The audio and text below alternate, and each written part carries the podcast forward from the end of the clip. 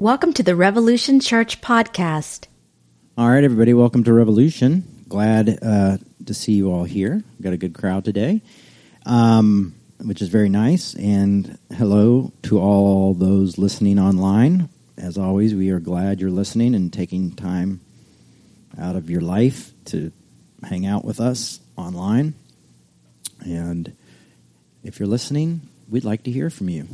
Let us know you're listening and maybe do an interview with us because we're interv- trying to interview congregation members online and let let you, let, let you know what let us know what you think and what we could do and what we could change and why you listen. So please take part of that. Go to our Instagram and check it out. Um, which is what Revolution MN. Yeah, Revolution MN on Instagram. Um, well, everybody, we're going to kind of continue. Usually, I have a little few stories to tell, but um, I don't have many stories to tell. I've had some frustrations with life, but uh, nothing that if I shared, it just would make the frustrations worse. So. That's what hanging out later is for. Um, so we're going to continue in the series. what do you what series? Basically, the series of what is Jay reading um, series. I did Pete Rollins' book a couple weeks ago, and um, I I stopped reading this book, The Folly of God, by John Caputo, because it was a little bit heavy, and read another one of his books called Hoping Against Hope, which is incredible. Um, but I decided to go ahead and finish The Folly of God, and I'm glad I did because this last chapter is really good. It's a little repetitive, and so I'm going to read some of it to you. Um, because I think, um, I really do believe that there weren't only 12 or I guess 13 if you count Paul apostles. I believe people kept talking and God keeps talking, and um, I believe there's people who are writing things that are important. And um, I don't know if you know this, but the Bible is a collection of books and writings that were put together over time. And then a group got together and voted on what would go in, what wouldn't go in. Um, but it's like a library. And uh, so sometimes I go to the library outside of my local library, which is the Bible, and check out other books. And I think uh, it's important to hear what people and theologians are saying. And I think Caputo, still alive, I've seen him speak a few times. I think he's probably one of our greatest theologians uh, alive right now. Um, he's definitely a heretic. I'm not going to say that. He's not. But so am I. So enjoy that. Um, and I mean, being a heretic is just saying I don't agree with the mainline understandings or the mainline agreements of what everybody has. I have issues with certain books in the Bible uh, that I don't believe Paul actually wrote and things like that. And, um, you know, and that all comes from the fact that I do take the Bible so seriously. That I do love it, that it is the most important book to me. You know, so people are like, oh, how can you not take that literally or that seriously? And I'm like, because I have taken it that way so long in my life. And I've studied so much about it and spent so much time with it and wrestled with it and researched it and loved it and cared about it and wanted to know about it. And sometimes there were things that were hard to hard to take. You know, you find out historically, you think read things within the time they were written. You also understand it's uh, in, con- read in context, and uh, you know, questions come as they do. Um, and sometimes you cherry pick. But you know what? I've also found out that cherry picking is something that is a tradition in Judaism, and you can see it with Jesus and Paul. Jesus would sometimes quote things and then leave certain things out. And you're like, wait, what? But Jesus, you just read that verse and that you left this part out and that part out, you know. But he was making a point. and um, Paul does, is notorious for it. Um, he likes using it when it works for him, um, and I'm grateful for that. I'm grateful because that's people wrestle with the scriptures, they learn out what it means, and they find different interpretations. Um, so, yeah, it, it kind of seems icky because we've been told "Uh, don't cherry pick, don't do this, don't do that, but everybody does it. It's just some admit it and some don't. Um, if I could be the ultimate cherry picker, I would just be the Church of Galatians, and that would be the only book we ever read. Maybe one gospel, and then the Galatians, and then another gospel, then Galatians, then another gospel, then Galatians, then another gospel, then Galatians, then back again. Because I really like the book of Galatians. I don't know if you guys understand that or know that. No, I'm waiting for January. We every January we go through the book of Galatians, and it's really fun. Um, one time I had a co-pastor. He's like, "You forgot to read Galatians 7. This is give you the the, the the type of people I hired, and I had to go, dude. There is no Galatians seven. He's like, oh. anyway, that's my opening monologue for my late night show. Um, so today we're going to be talking about the kingdom of God. I'm going to go to Matthew. If you hit Revelation, you've gone too far. Um, Matthew 6.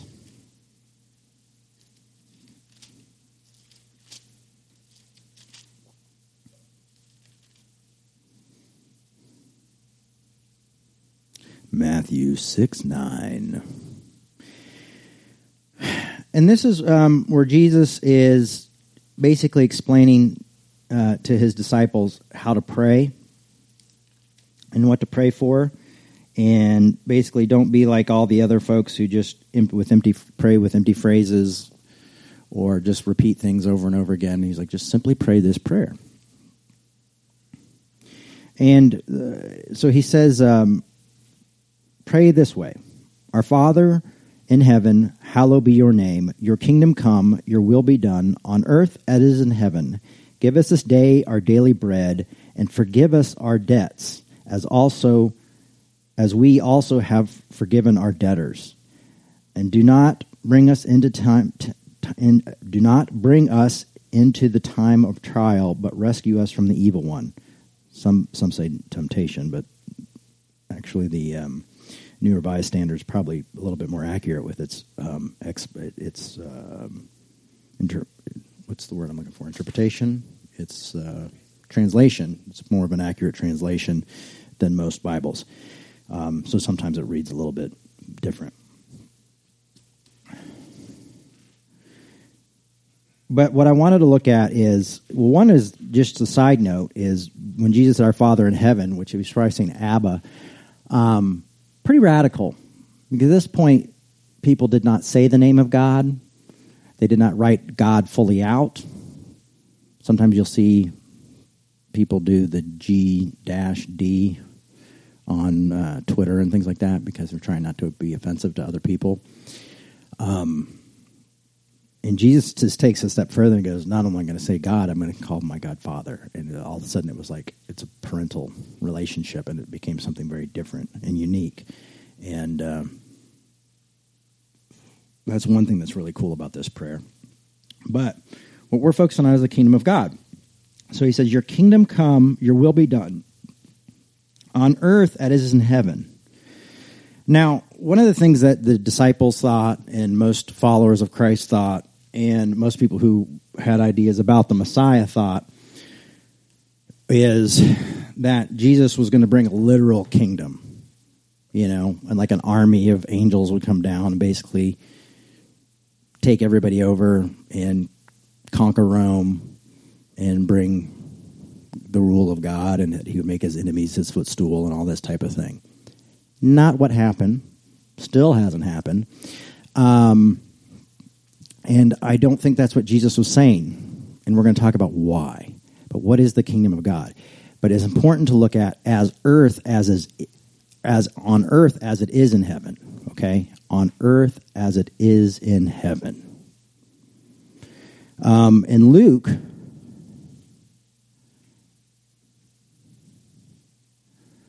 Jesus says in Luke 17, just love hearing you all rustle your Bible pages. oh. Luke 17, 20. Um, Jesus says, Once Jesus was asked by the Pharisees when the kingdom of God was coming, and he answered, The kingdom of God is not coming with things that you can observe, nor will they say, Look here it is, or there it is. For in fact, the kingdom of God is amongst you. Um, other translations say the kingdom of God is within you. So the kingdom of God is amongst you. Not something that's going to come, not something that you're going to see. So he gives us this this like this clue, you know. The Bible is is is, is that way. Sometimes I think you know, it's like okay, two most important commandments. Love God with all your heart, your neighbor as yourself. And then people go, no, no, no, but the Bible says this, and what about what over here and what over here? And it's almost like a trick. It's like, okay, but do you remember what the basic message was? What the most important message was? And do you know that if this person over here is saying this and it gets in the way of that, that that trumps that?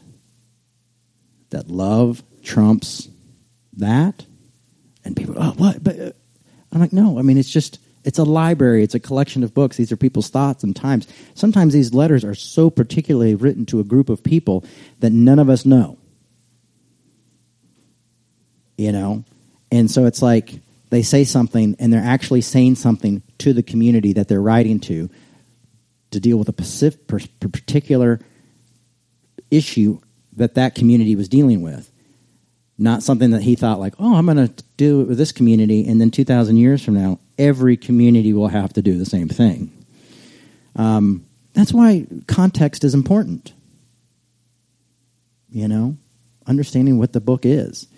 Uh, do you want to? If you want a better understanding, I'm not one to always push Rob Bell books, um, but if you want a good, easy read, he wrote a book. I think it's called "What's the What Is the Bible," and and I wish more evangelicals would read this book, to be honest with you. But he did that book on hell, so they kind of gave up on Rob a little bit.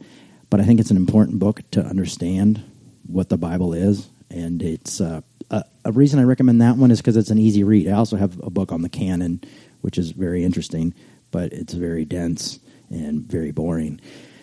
Um, but that Rob Bell book is, you know, how he writes like 10 sentences in a whole book and somehow they still pay him. I wish I could have his career. Anyway, fingers crossed. I'm only 43. Um, it's a good book on the Bible, so check it out if you haven't checked it out.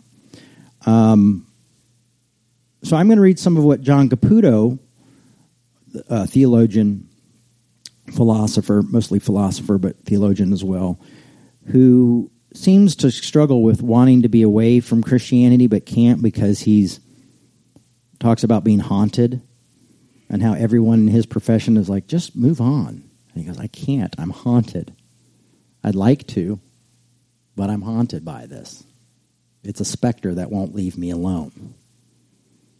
And I think it's it's kind of a beautiful thing. It's because it's a haunting that even I have. You know, my biggest times of doubt or if there's even times in, of me where I go, oh, this is all not real. This is just all just fiction. And then I got this haunting inside me going, mm, Jay, grace and love, there's something to it. Loving your enemies. There's something here, you know, and it pulls me back in. Um, so, does the kingdom of God need God? Is the name of this chapter. Um, so hear this. Unless the rule of God is kind a kind of divine irony, holding in a holding sway that does not hold with violence and power, unless the business of the kingdom of God is conducted according to the logic of the cross. Now this is that's the important part. So remember that. Unless the kingdom is folly from the point of view of the powers that be in the world, just as Paul says in 1 Corinthians. Unless the kingdom is foolishness in terms of what counts as a kingdom in the world, like a tiny mustard seed growing into a massive tree. Now remember, that's what Jesus explained how the kingdom of God was like a mustard seed. Um, but let's look at this part right here. Unless the business of the kingdom of God is conducted according to the logic of the cross. Now remember, I said that his disciples, Jesus' disciples, and most people in Judaism all felt that the Messiah was going to come and bring down an army of angels and overthrow Rome and rule and put the enemies under the footstool. And, and there's parts of in the Bible that talk about that kind of thing. But that's what they thought was going to happen. And it didn't happen. It never happened. Um, what happened was, is instead of Jesus becoming this great king who ruled the world, or in our minds, a president, um, what happened was, is Jesus was killed like a common criminal in a very humiliating way. And if you look at the history of, um, it's really funny, the history of uh, of graffiti. The first graffiti, they say, was in Israel on a wall, and it was a picture of a crucified God, and it was a mocking of Christians. The first, the first, they say, is the first graffiti was this mocking of Christians, saying, basically, like, you serve a crucified God. How absurd is that? Because you became nothing when you were put on a cross. You became despised, nothing, zero, zilch, gross, a failure. So that, keeping in with the idea of what type of kingdom Jesus is talking about, is that the cross. You know, people are like, well, three days later, Jay, Monday's coming or Sunday's coming or whatever that my sermon was. You know, he rose, you know. Even if you believe in the literal resurrection, Jesus rose and hung out and went and had some fish and popped up in a room and was like, hey, Thomas, here you go. To, you know, I'm here. Stick. You, you want to put your hands in the holes? Go ahead. You know, um, and then Jesus said, "Yo, by the way, you guys will do greater things than me," and then floats off to heaven. And then the disciples, being the sharp tools that they were, go, "Surely that was the Son of God." really, guys? You think so? I mean, at least the Roman soldier at the crucifixion, when Jesus died, goes, "That was the Son of God." I mean, a Roman soldier gets Jesus being the Son of God before his own disciples do. Interesting stuff interesting way to look at that uh, and uh, and try to wrestle with that a little bit. Okay. Um, some people even believe that Judas was trying to usher in the kingdom of God. That Judas' reason for betraying Jesus was like, if I betray Jesus and he gets arrested, he's going to call down the angels and take things over, and this is going to happen. That some theologians believe that, um, and that Again, that type of kingdom did not happen. But we still want a God that's all powerful, all consuming, reigning over everything. And Jesus is showing us a different type of God. I mean, look at Jesus' stories, you know. Like, if you want a defense of that, it's like his, you know, his kingdom, when Jesus got mad, was him going into the money changers, and they weren't really probably actually tables; they were probably pieces of carpet with stuff. So he was like doing that and got a rope with a whip. That's about as harsh as Jesus got. That's about his. That's Jesus' army. You know. I mean, the one time one guy pulls out a sword and cuts somebody's ears off. What does Jesus do? Tells him to put the sword away. Puts the ear back on. There's Jesus' army. Right? There's Jesus, there's the kingdom. Loving your enemies. You know? What if our president was like, all right, we're going to war with whoever this country is. And what we're going to do is we're going to bring care packages. and we're just going to throw care packages full of food and clothes and you know Apple iPhones and and uh, you know really cool stuff. What do Americans love? I don't know. You know, you'd be like, "That's not. What are you talking about? That's that's not war." yeah, but you know, some of them are hungry and some of them are sick, so we're going to make sure there's medication. We're going to just drop that on them. It seems absurd, right? But that's the absurdity of the cross. You know? Um,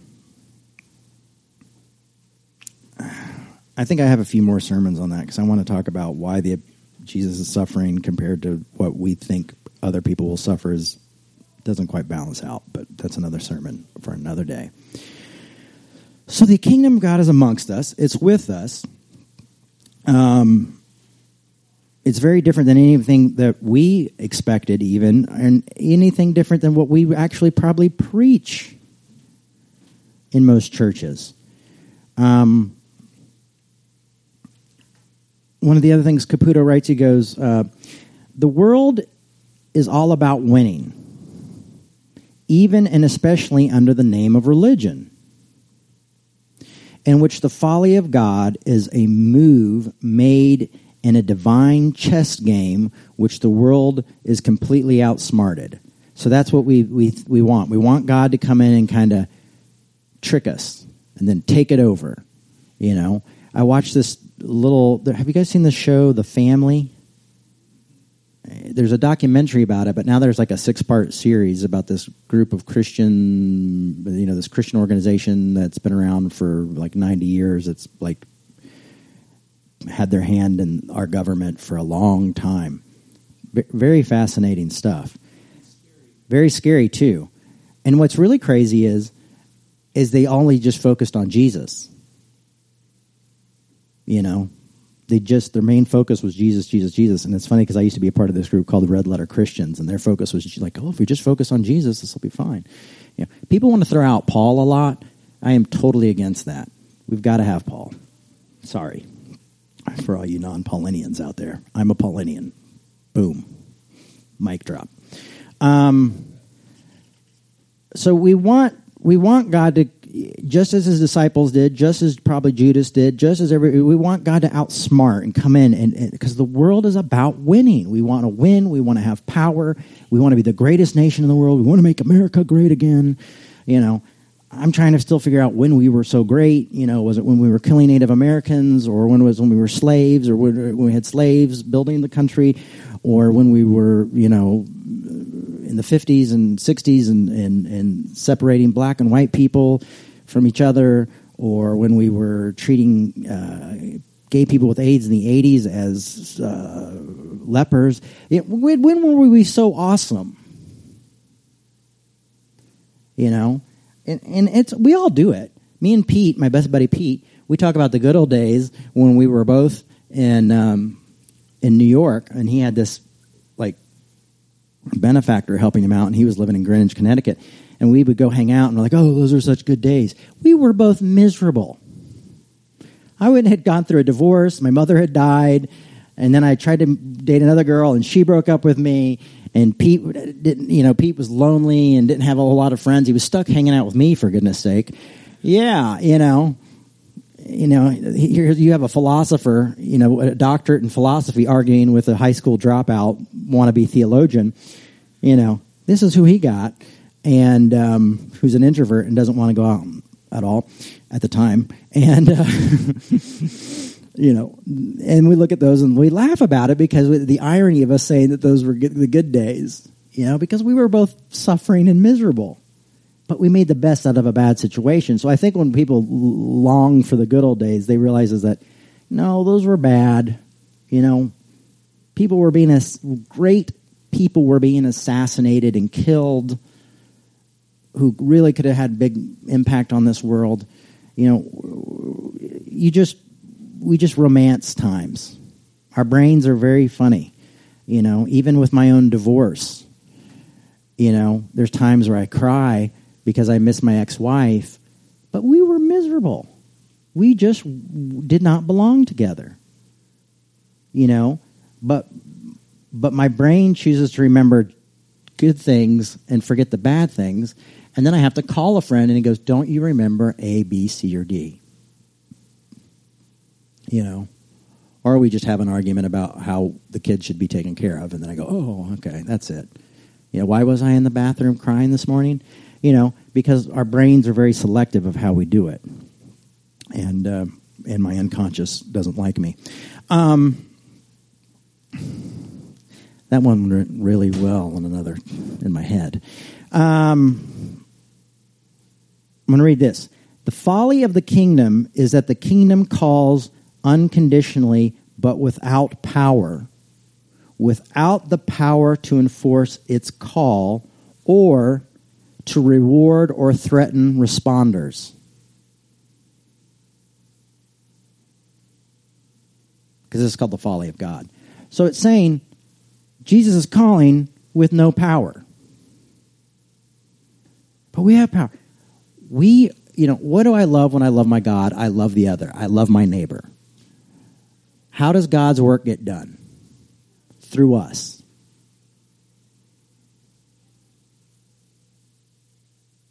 God's not the president. I mean, I think that people want a God of power so bad that they're willing to like take a guy who like owned casinos and acts crazy and say he's God's man. But somehow Obama wasn't God's man. And, you know, I mean, it's weird. You know, we just want this weird power thing, and and so we just we get misguided and we focus that the power maybe somehow lay within a politician. I mean, really, we really think that God's chosen people are politicians we all have issues with politics, Democrat or Republican. I mean, think politician. Is there any politician that you're just like, oh, that guy is pure? I mean, honestly, to be in politics, what you have to do. Okay, I'm just saying that's just my two cents. You can use it the way you want, but you know, I don't think our Savior. Everybody wants the Savior to be king or wants him to be president and put our faith in these powers. And what what Caputo is arguing here is saying no, it's in weakness. It's in the contradictions of life. It's in the fact that we all suffer. You know, what is it? Paul said, all fall short of God's glorious standard, but yet God in his gracious kindness declares us not guilty. We all fall short. It's not about grace isn't power. Grace, loving your enemies isn't power, it's absurdity. And I know it. I argue with people all the time online, right and left. And they go, You're absurd. You know? Because I'm I, I try to tell my right and left friends, hey, I think we are scapegoating each other. Maybe we should stop doing that. Oh, but they you know. I'm like, well, just wait for one of our guys to get in power, and then you can say, you know, then they'll say, but they, you know, our guys, whatever that means. Um, another thing that John Caputo says, and I'm reading, going to read a lot about Caputo today, because I think it's worth it, and I don't think most people are going to go out and buy the folly of God um, and read it. The prayer the dream of a form of life that lures us on its own and, enforce, and, and is not enforced from above. The rule of God rises from within the world. It does not descend upon us from on high. The kingdom of God is within us, which you know, or, or amongst us. It's not a powerful force in intervening from without. So if the kingdom of God is amongst us or within us, then there it is. It's not a throne, it's not a White House, it's not a castle. Um, he goes on to say, in this solication, here and now, of a form of life, one that has already begun, is already here, and it already solicits us. The kingdom is found every time in the, my, I think this is where Pete got his little when I deny the resurrection thing. The kingdom of fa- God, the kingdom is found in every time the displaced are given shelter and the hungry are fed, every time the poor are comforted, Every time the imprisoned is visited, the kingdom comes here and now, insofar as we live here and now under the weak force of its lure, even as it always is still to come. When was I hungry? When was I thirsty? When did you feed me? If we really wanted to see the kingdom of God reign, we would say, stop separating families. Don't allow kids to be in cages. And if you're going to detain them, please give them beds and toothbrushes and showers and soap and diapers. That's the kingdom of God.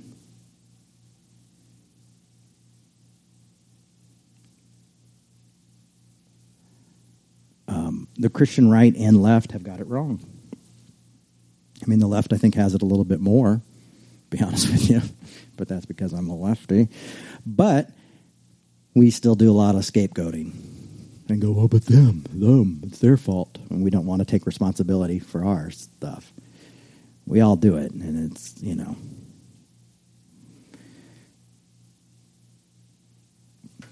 Another thing uh, Dr. Caputo says is the kingdom is not governed from on high, but organized from within by the unconditional call to which is the response which constitutes its own integral mode of being in the world, its own practical experience of the unconditional. And that's one of the things I want to hit real quick is the practical experience. We take our life experiences. Sometimes I used to argue with people who, uh, you know, I used to be, um,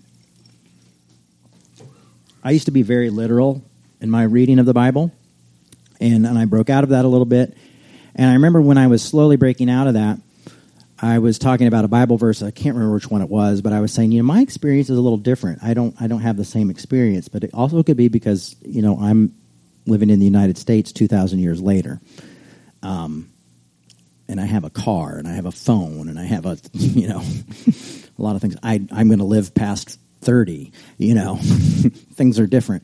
Um, I'm not seen as unpatriotic if I don't believe or do believe, or if I worship one God or I worship a hundred gods. You know, those were things that they had to deal with. Um, so I said my experience is a little different, so I kind of don't agree with this verse. And people just lost their mind. And it was like because a couple people did, not everybody, but it was because I said I had a particular experience. And often we want to throw out other people's experiences because oh the bible says the bible is not a science book. It is not a it's not a textbook. It's not a math book. Was you remember math books sometimes would have the odd or even answers in the back? You know?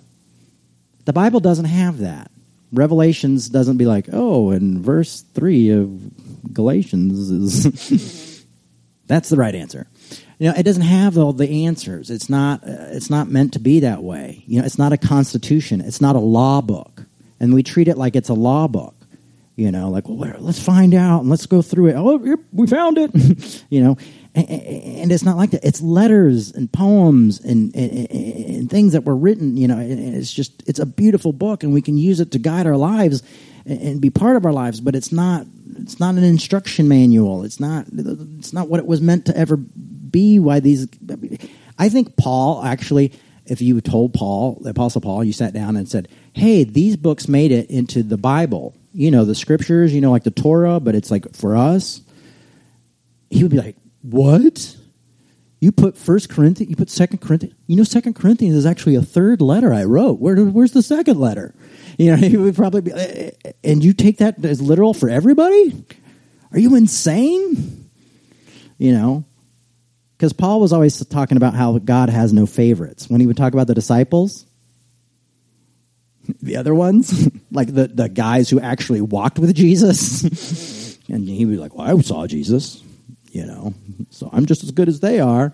And I went to meet with them, but their reputation made no difference to me because God has no favorites. I mean, he's saying about the 12, like 12 guys who walked with Jesus. You know, here's a guy who was a Pharisee who tried to kill Christians, and he's like, "Yeah, I'm just as good as those guys because God has no favorites." You don't see us preaching that every Sunday. But what's the hope is there is that we're all one. Oh, that's also in there. And a begging for unity. That's in Corinthians. Be one mind and one heart. Could you imagine if that was the fact? There's a kind of a cool kingdom. Just being united. And we all, and that's what I've been trying to do is just like, can we all agree that way where these children are being treated, like this whole ICE thing when these kids had to come home alone and their parents weren't there and they were forced to go to these um, uh, school back to their school and, and sleep on the floor and eat, you know, and, and crying and you know, we all just say, hey, there's probably a better way to do that. You know, I, I get it. Every country is hard to become a citizen in.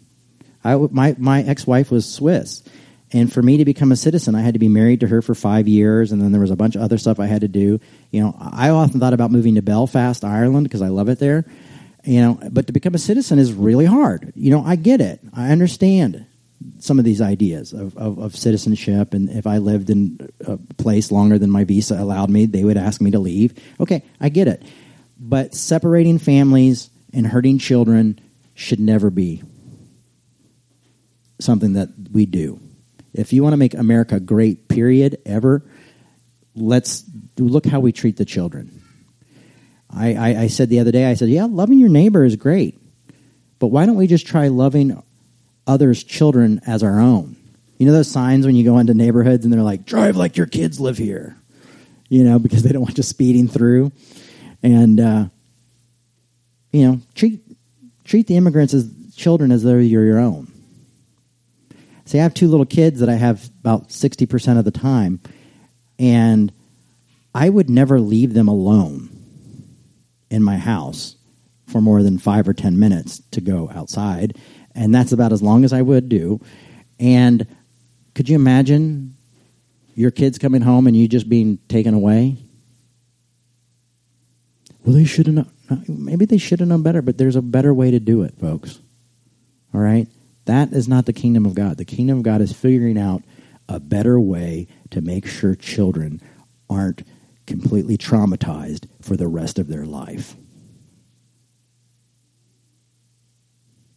Because if you don't think that this is traumatizing them and giving them PST, uh, what is it, PST, PTS, D, PTSD, you're you're crazy. This is giving them PTSD. I went through much less than that as a child, and I suffer from it and have to go to therapy.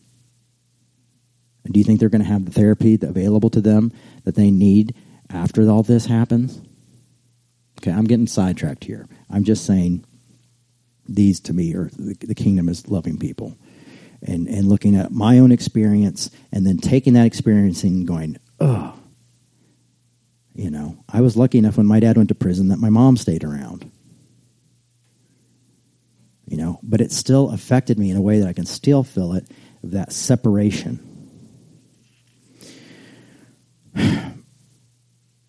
Caputo also says the rule of God is more unruly, more disarmed, more like outright folly. I like that. I just don't have a whole point on that, but I really liked it, so I figured I'd read it. He also says the kingdom comes by reaching out to the outcasts, sitting down at the table with the outsiders. And we all have different outsiders and different outcasts.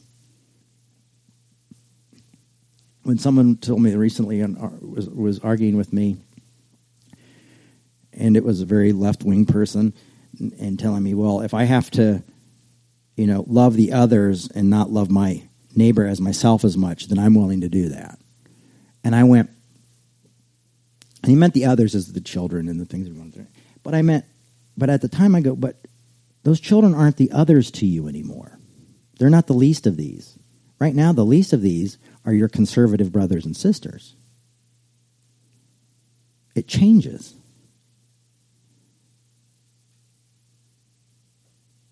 Because you've just told me that, that you'd rather put them on the end, at the end of the list. Guess what? You just put them on the end of the list guess what Christ has called us to do? To love them. To try to sit down at the same table and reason together. We've don't we have forgotten how the, the art of the argument. We just go straight to war with each other now. Um, the kingdom comes by reaching out to the outcast. Who is your outcast? Sitting down to a table with the outsiders. Kurt does a lot of that. He always taken me to crazy places to go meet with people of different faiths and different ideas and different thoughts. And and I'm going like, oh, we're gonna go to this. Uh, I'm gonna meditate at this thing. This is gonna be exciting. Thanks, Kurt. Um, it's always good, but you know, thank goodness because that's uh, it's it speaks to me as a pastor. I'm going like, oh, you know, oh my gosh, he took care of this one guy who was just like lost in the city and out of his mind, and I'm going like, I wouldn't have done that. I would have been like, mm, police, come pick this person up, or more likely, I would have been like, good luck, have a good day, eat well, see you later, you know. Um, I've got kids to worry about. So the kingdom comes by reaching out to the outcast, sitting down at the table with the outsider, healing the lame and making the blind to see, driving out the, the demons that possess us all. Goes on to say, our task has been the folly, the logic of the cross. Okay, you see, we come back to that. The foolishness of weakness, which is the cross, which means the logic of letting God be God, no more, no less, where we let, where we he says in quotes, let means that this is not our doing. And be means what is unconditional without being. Up to now, this has meant letting God of high and mighty theology weaken into the poetic of the event that is harbored in the name of God. I'm almost done, I promise. Um, this is a longer talk than I've given in a while. Um, the kingdom does not require a royal agent. It does not require. Indeed, it does not tolerate a backup, a foundation, a ground, a cause, a telos, which I don't even know what that means, an economic system, all which would undermine it. The kingdom is folly of the unconditional. The folly, it's kind of that unconditional in another way, saying I like, I prefer like love, the the, the God of love. Uh, Caputo is choosing his words extremely, in partic- extremely particularly because he's a philosopher. But the unconditional of folly, of a call that emanates from the face of the strange, from the bodies of the leper, and the needs of the poor and imprisoned. The folly is that it is sustained by the and nothing more. He's sustained by the and nothing more. Because anything more would be too much. A power play that would overwhelm its delicate network. A way to win which shrinking the a way to win which is shrinking the kingdom down to rewards for good behavior you know? So we turn it into this monetary exchange. Tillich says probably the most time, the closest that Mother Teresa has was in the kingdom of God is probably when she was in her most moments of doubt. Because when she doubted God, she didn't stop. When she was like, oh, there's no reward in heaven because I don't believe there's a heaven right now, she didn't just say, oh, I'm not going to feed these kids anymore. she continued to do what she felt was necessary and meet that need. And he said, There's the kingdom of God. Not this idea that if I do all this, I'm going to have a big crown in heaven with jewels, or I'm going to have this big house, or all this eternal life, or all this kind of stuff. It's not about an exchange. When we make it about an exchange of things, it cheapens things. If you really want a life changing experience, you know, go visit somebody in prison or you know when i was a kid one of the things that really shook me to the core was after we lost my parents lost everything had this huge scandal. Everything was upside down. And my parents had decided i guess they were we were going to a church i don't remember but they found out this really needy family. My dad goes okay we're going to the toy store. We're going to buy some toys but not for you. And i was like what? And um, he's like yeah. And then they bought turkeys and all this stuff. And then my parents took me to this really poor part of the neighborhood and took me to this house. And we gave Christmas to this family that had nothing. No TV cameras, nothing ever shown. I don't even know if I brought it up to my dad if he would remember it. Um, and as an 11, 12 year old kid, that changed my life forever. Seeing how grateful this family was. They didn't have any, barely had any food in the house. We brought food and toys and bicycles and all this stuff. You know, and our lives were just horrible at this point. Everything we knew was done. And my parents were the laughing joke. We couldn't walk halfway down the street without someone yelling out something really horrible. And here they were doing this, and I'm going, wow. And I just remember we were, we were driving back. I was like, that was really amazing because I was really shocked because I was like, I didn't think this was going to be fun. I was like, oh, I've got to go to these strangers' house because I was already an introvert at 11. And we got to do all this stuff, and oh, it's going to be weird, and we're going to be interacting, and it's going to be dirty, and it's going to be, you know. And then I left a changed person, human being for the rest of my life. That to me is the kingdom of God.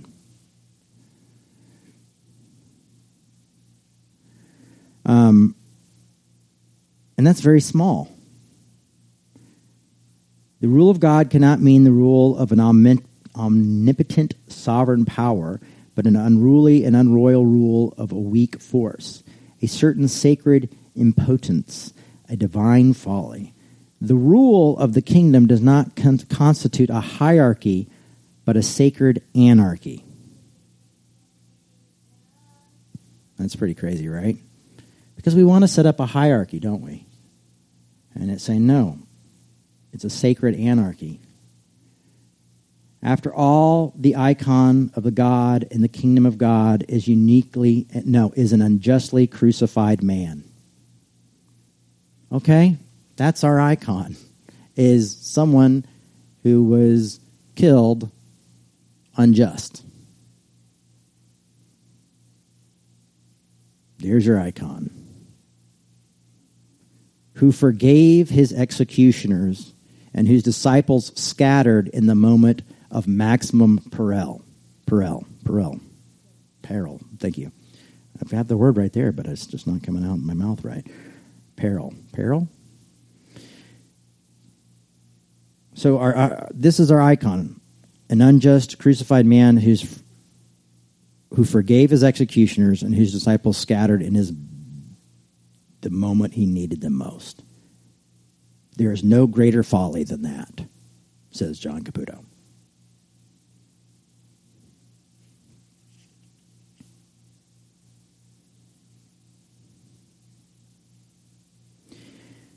One of the last things I, two of the last things, three of the last things I marked, one of the things that Caputo says is, May the kingdom come is a permanent prayer that gives the actual world no rest. The kingdom is folly of an unconditional call, a call to live unconditionally, to offer unconditional mercy, hospitality, and forgiveness. It's pretty good stuff, right? I mean, I'm skipping a bunch of stuff. Um, see. Was that the last page? Is this the last page I'm reading? It is.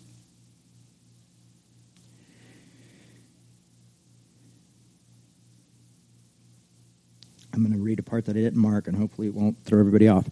Um, that is what I mean when I say that the existence of God is upon us, and this is why God needs the kingdom of. This is why God needs the kingdom of God. We are the ones whom God is waiting for. The ones who have been expected to fill up what is lacking in the body of God, to pick up where God leaves off we are the ones God needs to supply the insistence of God with existence, to make what is being called for in the kingdom of God come true. We're the ones that are needed. That's why the kingdom is within us and amongst us, because it is us.